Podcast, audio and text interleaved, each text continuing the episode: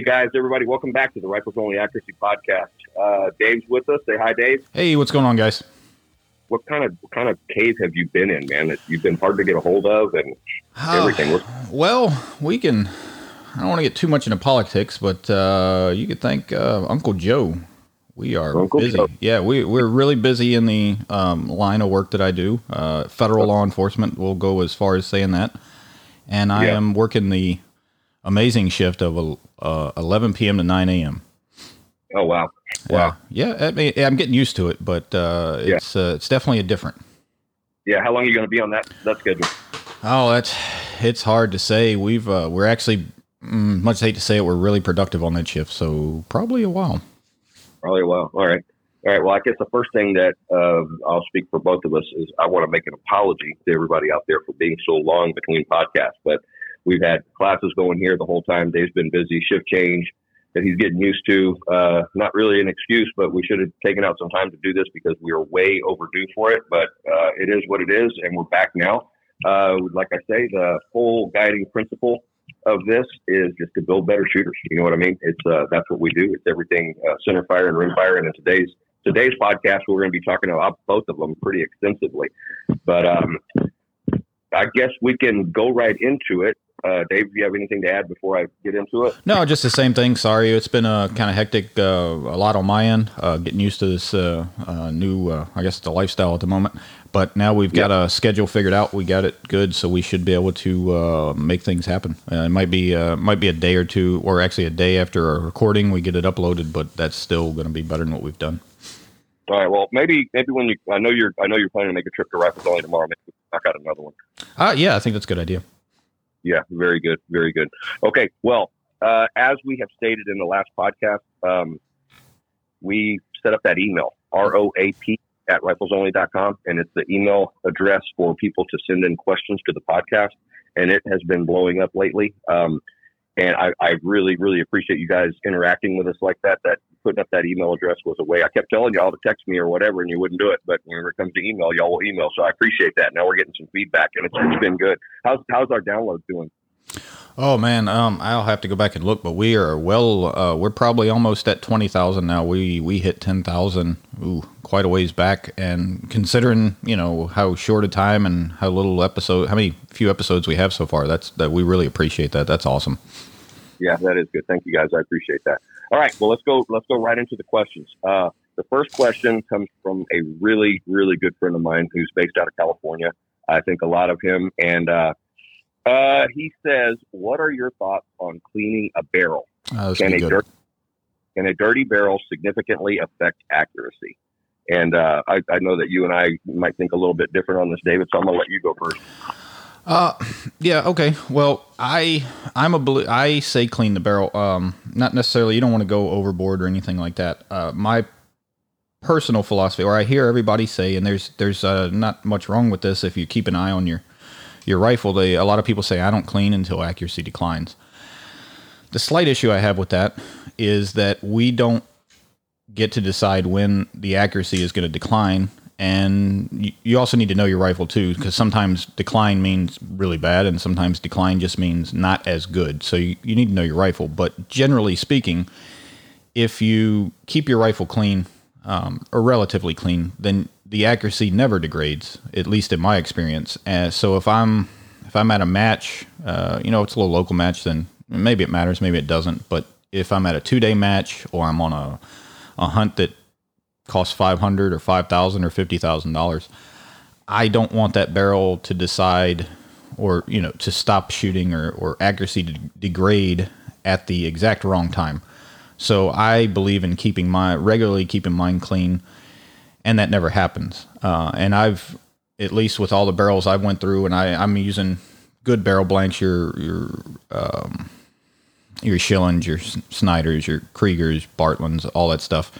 So I've never had an issue. I, I can clean it down, almost get all the carbon and copper out at four, five, six shots, and everything's fouled back up and shooting well. So my opinion is, well, one, yes, I do think it can at some point um, it hinder your accuracy or your precision or both. Um, sometimes it might take 500 rounds for your uh, barrel to do that. It could take 5,000 depending on what it is. It's just uh, cartridge caliber dependent and barrel and uh, powder combo dependent. But in general, I feel that if you do a regular cleaning, uh, you don't have to ever worry about that. Yeah, I hear you. Um, mine's not that much different.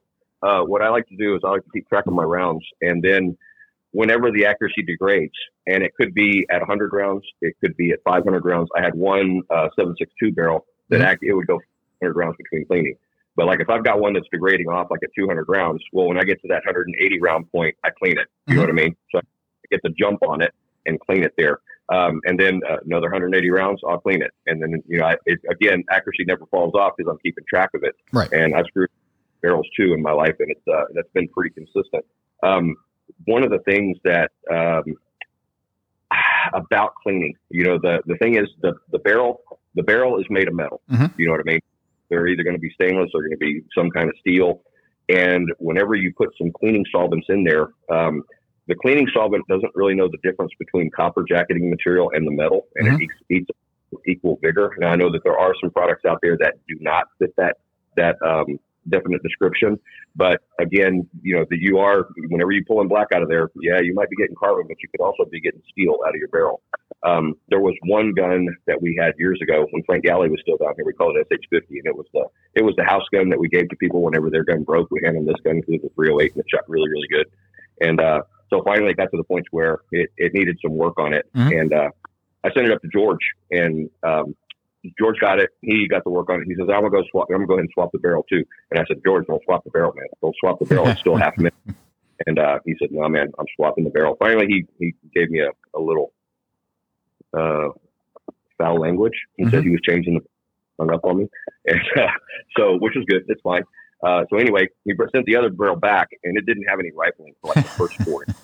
and so, I mean, still, but it didn't have any rifling on it uh, for the first four inches. But it was still a half minute barrel, and I didn't know really how that worked or anything else. But we went back and looked at it, and uh, you know, Frank and I spent some time talking about it. And Mineris we figured it might have been cleaned five times, and it had well, right, well, right at the twenty thousand round mark. So. Uh, without, you know, the cleaning regimen that we did at that point was just, and even now is still just a bore snake, you know, bore snake half a dozen times, and then you know go back to work with it. Not not real big on the cleaning solvents. Now that, that's not to say I don't clean my guns. You know, mm-hmm. I'm going to clean my lock I'm going to clean my raceways, my bolt face, all that kind of stuff to make them function. But the bores, man, the bores are pretty tough. You know, they're they're made for that. And um, now, you know, now it's like, okay, accuracy on my gun dropped off. Well, now it's now it's only shooting a half minute. You know what I mean? Where before it was shooting, you know, in the twos or something like that. But yeah, yeah, I guess it's the, the definition of accuracy. And can I guess the second part of that question is, um, you know, can a dir- dirty barrel affect accuracy? And, and the answer is, most resoundingly yes. Mm-hmm. Yeah, I agree. And uh, so I think I, I was going to ask, but I think you, you covered it. Your routine maintenance, you do with a bore snake or, or whatnot. And what kind of, what do you do to, when you want to clean your barrel? That's it, man. Just That's a bore snake. That's all. Cool. Yep. Yeah. And, and I, I, mean, mm-hmm. I'll, I mean, I, I will, I will tell you, there's a, there's a lot of new products out there, you know, from a, you know, a lot of really big name companies that, uh, I just haven't got to uh, time to try them out, but I'm hearing some fantastic things out there, you know, from some of the different companies and, and maybe we can, maybe we can look at that because I've, I've got a list of those companies and, um, I want to order in some of their stuff and try it out, you know, and, and see if it's doing it and see if my my opinion will change on this because I'm not I'm definitely not married to that. If something else is going to work, then I'm going to change because it's you know everything is changing in the shooting industry now, and you can't just be static and say okay my way or the highway. You know that doesn't work. Yeah, and that I think you just hit on something even more important. I mean, just generally with cleaning or anything else is.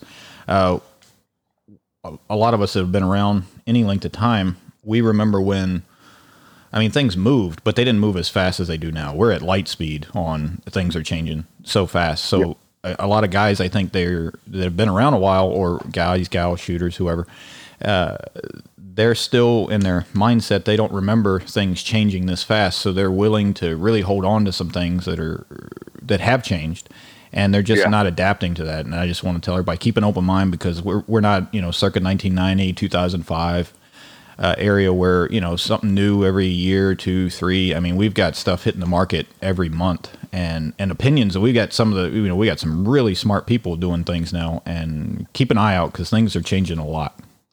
Yeah, for sure. And you got somebody come in with, you know, you get some of those names that are out there now that are really doing well. you know, they come and say, "Hey, you know, this is the cleaning method I'm doing, and this is the reason that I'm doing it." I'm going to listen. You know, Oh, yeah. I'm going to hear what they Yeah. because you know there, there's new stuff coming out. Just like you say, it's so fast you can't even keep up now. Oh yeah, no, actually, um, I I'm I'm actually taking my barrels off, and um, it's pretty easy for me with a, a barrel vise, and I'm using some of those, you know, chemicals from. We'll talk about places. Well, I'm using Vortex stuff right now, Yeah. and I I actually will just fill. I'm I don't like sitting there with- running brushes and patches and for 20 minutes, and I'll actually uh, plug the barrel and, and fill it, and so far I haven't had any issues. But uh, Yeah. something we'll we'll dive into another time. But that's how I do. I do it a very kind of lazy way. Yeah, I think that's what we probably do. Is me and you should take some notes and do another podcast on cleaning. Yeah, I think so. Give it the the attention it deserves, and in the interim period, we'll go out and, and reach out to some of these people and get some of these products in here so we can try them out. Oh, that'd be great. Yeah, that's a great idea. We'll we'll touch on that. Cool. Uh, let's go to the next one. All right. Basically, gentlemen shooting a 30 6 10 pound range. He's having a hard time spotting hits or misses on the deer, but when he moves down to a 25 6, obviously we're dealing with a lot of lighter bullet then. He can, uh, uh, sights move up and to the left, um, and it's going to depend on his position. Basically, what his question is, what do I see during recoil? Mhm. Is, is like, what do you see during recoil? Let me make sure I'm good on that. What do you see when you're in recoil? And does he Yep. does he specify if he's shooting prone or off of like a tree limb or supported positions? Or? Does not. Okay, he does not. He, yeah, but he had re- he had referred to uh, Phillip Velayo's video that he had just done on recoil, and he, I guess he had a, a camera through the scope, um, and so they're just you know if you're building a poor position and the rifle goes up and to the left, Mhm. um, in my experience, it might be just a little bit to the left, but uh, basically what this question boils down to, and I very much appreciate this question, um, is you know what do I see during recoil, and uh, you want to tackle that one first, then I'll give you mine. Sure. Um, well, uh, the just the quick and dirty and honest way to say it is the, the better your position, the more you're going to see. Um, Mhm. It's uh, you know I don't want to take any away your thunder, but you know bullet goes one way, rifle goes the other. Um, I mean, it's just the way it goes. Uh, what I see now, don't be wrong. I do see. Uh, I think we all do. If we're not really on our game or paying attention, we'll we'll see some up and left as right-handed shooters as the the easiest way to exploit us. Uh, the rifle and the recoil is uh, uh, out and to the right, or down and, and to the right. So it kicks the uh, the muzzle and therefore the reticle up to the left, uh, high left. Um, what I I mean, I, I we're all going to see some uh, version of that, and, and sometimes we do get a really really good position. And the crosshairs just rock, you know, come straight back. Um, Yep. I'm I'm currently uh, doing some ammo testing, load development for um, company client, whatever you want to call it, uh, and I'm doing 300 Norma. Since he was something at a 30 six, it's braked, but I would say that it's probably got you know more recoil than the 30 six does, even braked. Yeah. And I am able to. I've I've shot it off barricades. I wouldn't necessarily recommend that, but I've shot it off barricades. I've shot it prone. The, the rifle weighs about 16 pounds, so it's not crazy heavy for a 300 Norma. Mhm. I'm able to, you know, sometimes at, you know, maybe 300 yards or so, it might get a little bit uh, touchy, three or 400 yards. But anything past it, I'm seeing pretty much everything. And, and if even at three or 400 yards, if if I back the power down, I'm I'm pretty well seeing. And I think a lot of that's just me blinking. Uh, sometimes that I don't see it. It's not actually the recoil. But yeah, I Right. I hate to. I, I never want to say, hey, you know, you really got to work on that position. You should be seeing those shots, but you kind of Yep. should be seeing those shots. Yeah. Oh, you should, and uh, I'll dive into it here. The uh, the thing about it is that going if the if the gun's going to the left, it, it's something that you're doing. It's Mhm. somewhere in your position. Over the years, we've kind of identified three different areas where that would happen. One, if we don't have a 90 degree square shoulder, you Mhm. know, to the right, it was something solid. If you have some sort of angle and you're in the lay of your shoulders and where the where the gun butts up into the shoulder pocket, you know that recoil is going to exploit that angle. Another one is the trigger. Uh, if you're if you're coming back, especially on heavy recoiling rifles, you know if you're coming back on that trigger and it's coming back into the back into the right, like if you're pulling the trigger like with a curling motion rather than a straight, then the rifle is you know it's going to vibrate whenever it shoots. It's going to act like a tuning fork and kind of bounce off to the left there. That's what we commonly see with right-handed shooters. And the last one is how low are we holding that shoulder that gun into the shoulder pocket. Um, again, 30 out six, I'm going to hold that sucker pretty good into the Oh, shoulder yeah. pocket. Just break in the 10 pound range because I don't want to give that gun a, a running start at me. But holding it into my shoulder pocket, what can happen is what I where I think that I'm holding the rifle at six o'clock straight back into the shoulder pocket. What I'm actually doing is holding it back at like five o'clock. Mhm. And so what I'm putting differential pressure on the stock. And so whenever the vibration goes, the recoil exploits that differential pressure. Uh, if that is the case, and I've seen that with several students um, of late, uh, what I'll tell them is go ahead and hold that rifle into your shoulder pocket, but rather than holding it at six o'clock, hold it at seven o'clock. And you know where you're putting that tension back on their on your shoulder pocket, like at seven o'clock. Whenever you do that, if it starts just to you know vibrate straight up, then you know you solve the problem. So now it's time to dry fire because your your seven o'clock is your new six o'clock, so to speak. Oh no, I agree. Uh, that that's a really good point. We'll spell that one out a little bit. Is uh, if you've been doing something, I don't, uh, sometimes wrong or sometimes different, and you're changing it. Uh, I hear a lot of people go, "Man, that doesn't feel right." Well, yeah, it doesn't feel right because what feels right to you it, it has been wrong. You've been doing something wrong for so long that it feels right. It, it feels natural. It feels comfortable. So when you when you make those adjustments, like you said, oh, it feels like it's six o'clock, but it's really eight o'clock. Yeah. And people are, I'm sure they're going to tell you, right? Well, that doesn't feel right. Well, yeah, just keep doing this, and eventually it, it will feel comfortable. But for now, it- you know, change is always or most always going to be pretty uncomfortable. Yeah, that uh, uncomfortable becomes acceptable, becomes comfortable. Ah, that's a good one. Um, yeah, yeah, I and like. I- No, I, yeah, I don't, I don't really think the caliber makes that much. Well, it makes a difference in, like you said. I think for me, the the, the bigger the caliber, the harder, the more I'm going to make sure that's in my shoulder. Yeah, absolutely. I'm going to hold it a little bit tighter. But now I will tell you this, you know, on mine, I do see, I do see the rifle go up a little bit, like maybe a half, three quarters of a mil. I will see that. And I kind of attribute that to, you know, the gun is, is vibrating. And so it's going to, when it vibrates on that, on the bipod legs or whatever, it's going to kind of, kind of goes up a little bit, but it certainly doesn't put me out of my field of view or anything like that. Yeah, and uh, what I do to help guys out, I have some of the F class setup rigs and all that, that I use for load development, or just because I buy everything I can find. And uh, I, I take guys, and, and those are specifically set up to keep that rifle moving straight back. And I show them, and it's pretty crazy. You you set that thing up on there, and uh, you pull the trigger or squeeze it, press the trigger, and literally the crosshairs they might move slightly up, but everything just comes straight back, just straight back. And Yeah. that's what I tell guys: look, anything other than that is now us. Anything besides that, we've done it, you know, to ourselves. Yeah. Well, that was uh, years and years ago. We had Jacob Gottfriedson up on the on the tower, and he had a thousand yard bench rest rifle at the time with a 308 Bear, Mhm. and so he would that thing up because it you know he had one of those no ounce triggers on it, uh, set up for bench rest, and so he set it up in his front rest, and those those rifles are made to slide, you know, back and forth, and so he would set it up in a thousand yard target, and he would actually manipulate the trigger with a pistol, and that rifle it didn't it didn't jump anywhere, it just slid straight to the rear on the bags. So it was kind of, yeah, okay. So if the gun's doing something else, it's probably because we're putting some clear input that we don't want to. Yeah, and I think uh, maybe another pocket we'll go more into it. Uh, something that I think, uh, especially if you shoot any lighter cartridges, these six millimeters, even six fives, and on down, uh, that people start forgetting, or people that just started, that's all they've ever shot. They they don't shoot magnums, they don't shoot anything. And I see them they neg- they neglect uh, the, putting any rear pressure with their bottom three with their firing hand, and they're not Right. you know getting it in there. I think maybe that's something we'll touch on another day. Is that's kind of you know that's Are a, you you talking about free recoil? uh, a little bit, a little bit. Yeah. Right.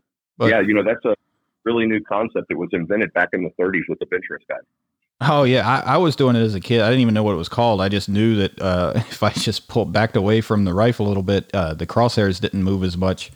And uh, but Yeah. I but that was back when uh, we didn't have as good eye reliefs and, and things like that. And I have a couple scars in the center of my forehead uh, thanks to that. Yeah, if I don't get scope bit by a 300 Win Mag every four years, I'm doing something wrong.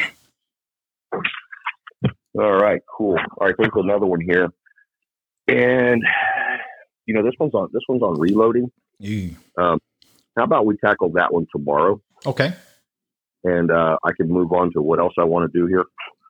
Um, the one of the things that I, I want to I really want to bring up we got a we got a um, email from Guy DeMarco who's working over there in the in the southeast, and okay. uh, I I spoke to him about coming on the podcast, and you and I got we were doing our different things. I told him, hey, we're going to get time. Maybe we maybe we can get him on here within the next week or so.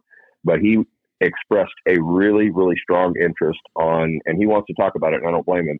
But about sponsor support Mhm. and uh, how good it is, and that we might you know need to pay a little bit more attention to you know showing appreciation to the sponsors that are out there because he's he's got a really good sponsor network and they're working really good for him. But he also realizes that other people have good sponsor networks too, and he feels like that all of them should be should be acknowledged for what they're doing and that we should be buying their products. And so I, I, I'm gonna I just wanted to give him a shout out right now, and we will get him on the podcast for sure. Uh, the other thing is, um, yeah, I'll leave that one for tomorrow too. I'll Leave that one for tomorrow. Okay. So what we did here, uh, just since uh, Monday, we've been doing the uh, Rimfire Academy, the RF1 now here at Rifles Only, mm-hmm. and so uh, we had eight people in the class. Um, oh, that's, a, that's a good class. Yeah, yeah, yeah. We shot out far uh, today. We were shooting movers at 200. Uh, we shot we shot a lot of the stuff that we did during the uh, during the competition a few weeks ago down here at the at the championship, mm-hmm. and we're able to get people to be a little bit more efficient with what they were doing, get them on the fundamentals and everything else. But anyway, um, one of the students in the class is named Molly, and she is here with us today. Say hi, Molly. Hi. Well, I just wanted you to come on the podcast because I wanted you one. You know, you're 15 years old and you haven't been doing this too long. But how'd you get in this?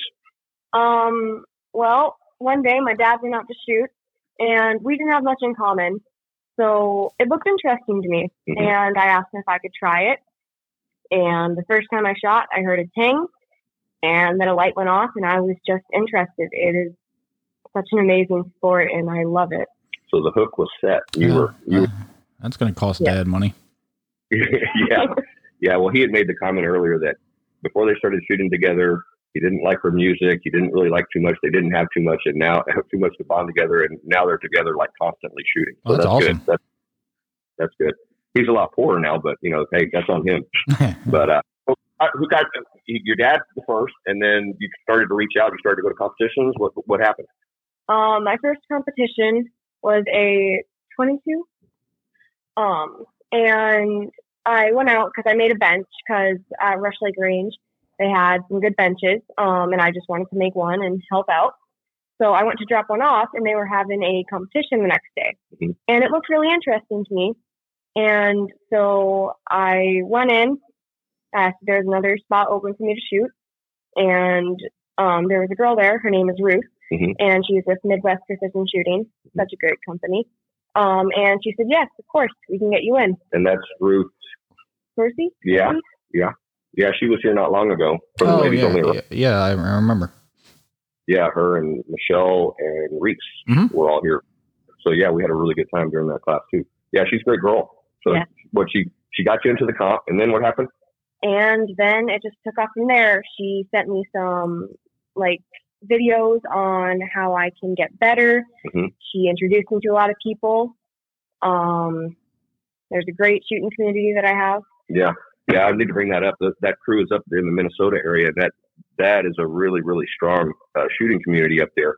Uh, Brian Autry came down to the, the championship as well, so we got a chance to meet him, and we're we're also doing a class up there in Minnesota, so that works good. Well, how did you do on your first competition? Good. There was 16 guys, and I came in sixth place out of all. That's really that's not bad at all for a first time. Nice, nice.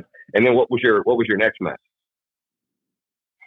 Um, 22X. 22X match. 22X. Okay. Where was that one? Rush Lake Range. Rush Lake Range again? All right. Cool. How'd you do on that one? Um, Brain Clark can't remember. Yeah, I know. I know. I've been so many matches since then. All right. Well, that's good. That's good. That's good. Well, I know that I know that y'all have uh, at your house. You've got a 200 yard range that you practice on. Yes, sir. And um, tell me about this. Tell me about this shooting house that you have because I know that the weather is not hmm. South Texas as far as temperatures up there. Yes. Um, so my dad and I built a shooting shack. Mm-hmm. So when you walk in, um, to the right hand side, we have a shooting bench which, mm-hmm. fold, which folds up and folds down, mm-hmm. and then we've got two sliding windows that will open. Mm-hmm. Um, and then to the left, we've got a bench with all of our reloading supplies, so we mm-hmm. can reload six five Creedmoor. Mm-hmm. Um, that's what all all we reload right now. Mm-hmm. Um, and then once you go straight back, we've got our gun safe, and then we've got um, cupboards, and we have our bags and reloading supply supplies, powders, primers. Mm-hmm. Very good. Is it heated? Yes. It is heated. Okay. Wow. So it, it could be cold outside and you could like open up a window just a little bit and shoot out the window.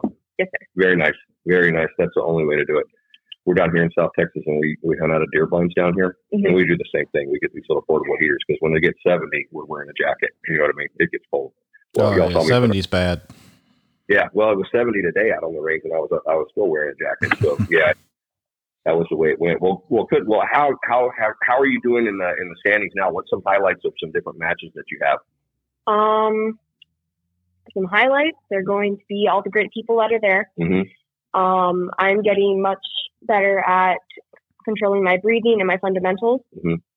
Um, since there's so many great guys out there, um, if I hadn't, if I'm having a rough stage, they will correct me. Mhm. And after the that stage specifically that I'm working on, they'll come up to me and they'll give me some better ideas of what would help me there and what I did good. Mhm. So it's just a lot of having a really great shooting community with me. Well, good, good. And y'all y'all have done some y'all done some barricades out at your practice range and Yes, take traps and things like that to shoot off of. Yes, sir. All right. So how much do you how much do you think you're shooting in in an average week in your practice? Um, Just are you talking rounds or hours? Just just hours because that includes dry fire, and I know that you know the, life, the value of dry fire. Probably a week, seven, eight hours a day, or seven, eight hours a week. Seven eight hours a week. Probably an hour and a half a day. Okay. So Working more than around. most everyone else on the planet. Yeah, more exactly right, David. Exactly right. Well, that's cool, man. I'm glad to hear that. I, I heard that you made a, a pretty incredible group not long ago with your Yes, sir. 22. Tell me about that one. Um, I was at King of Point at Rush Lake Range, Mhm. and we were. It was a long range bonus stage, right?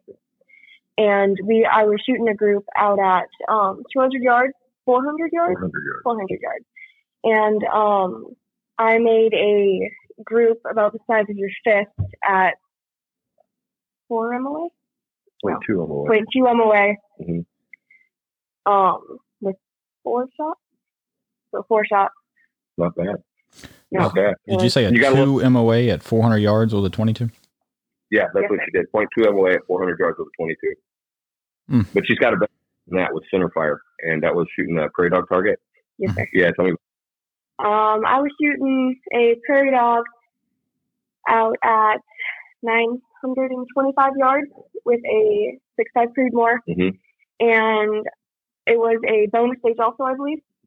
And I asked if I could go first because I wanted to. I was really excited about this stage because I've been doing a lot of dry fire with that, and um, it took me one shot to get on the prairie dog, and then I just hammered it consecutively after at like seven more rounds after that. Okay. And Awesome. And how, how many people? That bonus stage. um, There's 16 of them. Yeah. 16. Okay. Anybody else even come close? No. No. I was going to say that'll hurt some feelings, especially doing it first. well, that's awesome. That's awesome. All right. Well, good. Um, I, like I said, I appreciate you being here. Uh, one of the things I wanted you to, to talk about a little bit. I know you just got you just finished the course today, Yes, sir. uh, uh, doing the the Rifles Only Rimfire Academy. Uh, tell me about your experience with that. How'd that go? Um, it was amazing. I learned a whole bunch. I know that you corrected me and helped me fix some of my um, fundamentals that I wasn't exactly doing right, such as breathing. Um, you said my follow through is pretty good. Mhm. Need to get a little bit better on my breathing. Some of my trigger control could be worked on. Mhm. Um, I learned a lot. Don't rush your shot. Um, take your time. Never push a bad shot. Right. So I learned a whole bunch. Um, gonna take that all into consideration. Did you take notes? Yes, sir. Okay, so you know everything that you did over the last two and a half days. Yes. Good, good. So that'll give you a chance to go practice. Well, fantastic. Well, good. Well, like I said, it's um that you know you're up from Minnesota, and I, I appreciate y'all making the trip all the way down here to do this. I mean, it was uh it was we were supposed to be uh, shooting with y'all later this month, but something came up, so we weren't able to do that. And I talked to your father and uh, invited y'all down to go ahead and do this course because you have nationals coming up pretty soon, correct? Yeah. When are the nationals? End of the month. End of the month. Okay, so end of the month, so that this will this will give you a little baby train up for it anyway. Hopefully, Yes, sir. hopefully give you something to, to shoot with. Well, that's good. That's good. And uh, again, we're going to be uh, we'll be out in Minnesota again. I think I'll see you out there again in August. Uh, we just um, oh yeah, absolutely. The first class that we did out there, uh, we filled it up before Brian got here for the Texas Championship, and since then Brian has come up. We've scheduled another course. It's right after the match there. So if anybody's interested in, in hopping in on the on the Rimfire Academy while we're going to be in Minnesota. That's uh, right at the end of August, so we'll be able to do that. And um, well, good, Molly. Thank you, thank you so much. Hey, uh, been a Jacob, uh, sorry, yeah. Uh, I, if you don't mind, I had just one quick question for her since she shoots both centerfire and rimfire. Yeah. Uh, so you took the, the the rimfire academy. How do you feel? Do you feel that it's going to help your centerfire as well? Yes, sir. So, because like, mm-hmm. go ahead. Learn, they will go as far as centerfire. They will be with everything that you do. Awesome. So you don't feel like, hey, I should come. Or oh, no, I mean, you always want to take as much class, but you don't feel like that you lost out anything or, or didn't get anything by taking the rim fire instead of a center fire. No, sir. I felt like I got a whole bunch of information, and it was it would be great in both classes. Awesome. Thank you. Our next class with me is PR one and two center fire, so we'll sort that out sooner or later. Yeah, well, that's good. She gets up, then we can have her back, and she can give us her opinions. Um, on both pros and cons, you know, what she feels like, because I'm sure one's going to pick up on some things better than the other one. Oh no, she's in love with both of them, so I think that's going to be one of those. I think it's going to be good for all the way around. That, awesome. uh, that you know, the we the way we started that with that Rimfire Academy, I, I, told everybody on day one, I'm handling this exactly as if it's a centerfire class. And I shoot the same way, yeah. Yeah, we did the same way. That short, the uh, ranges were a little bit shorter, but that was about it. I mean, we uh, we did everything. We were using all the props, with all the movers uh, it worked out really good, and she shot really well. Uh, everyone in the class shot really well. Um, we, we, it was just really enjoyable to have this crew down here. It was a good way to good way to get started. Well, Molly, do you have anything else for us? Um, yes. Okay. I am shooting a Bergara B14 right now, mm-hmm. and it is amazing. It is one of the best rifles I have ever shot. They are an absolutely great company. Um, mm-hmm. I highly recommend their barrels. Yeah yeah, your your gun shot well and it never malfunctioned the whole time, and we were in some dirty conditions, and and you were not exactly babying it, and it kept performing. So I was I was happy about that. We're good. Yeah, yeah good, good thing. Great company, highly recommended. Perfect, perfect. Good to hear it. Good to hear it. Well, Dave, we're coming up on getting close to our time uh, to close out here. So, uh, you got anything else for me? Uh, no, I think because I I think you said we had a couple questions that we're going to get to tomorrow to give us some topics. Yeah. Uh, yeah. Well, that one that one I want to get to tomorrow is, is one that I want to spend quite a bit of time on. And okay. So I, don't want to. I don't want to. Um, I want to give it what it deserves. Oh, perfect. So, yeah. We'll do that. But no, just again, tell everybody thanks for for listening. We're we're getting really good numbers. Uh, that email, like you said, is blowing up, and and the more uh, the more you guys email us on that uh, ROAP, right? ROAP yep. At ROAP.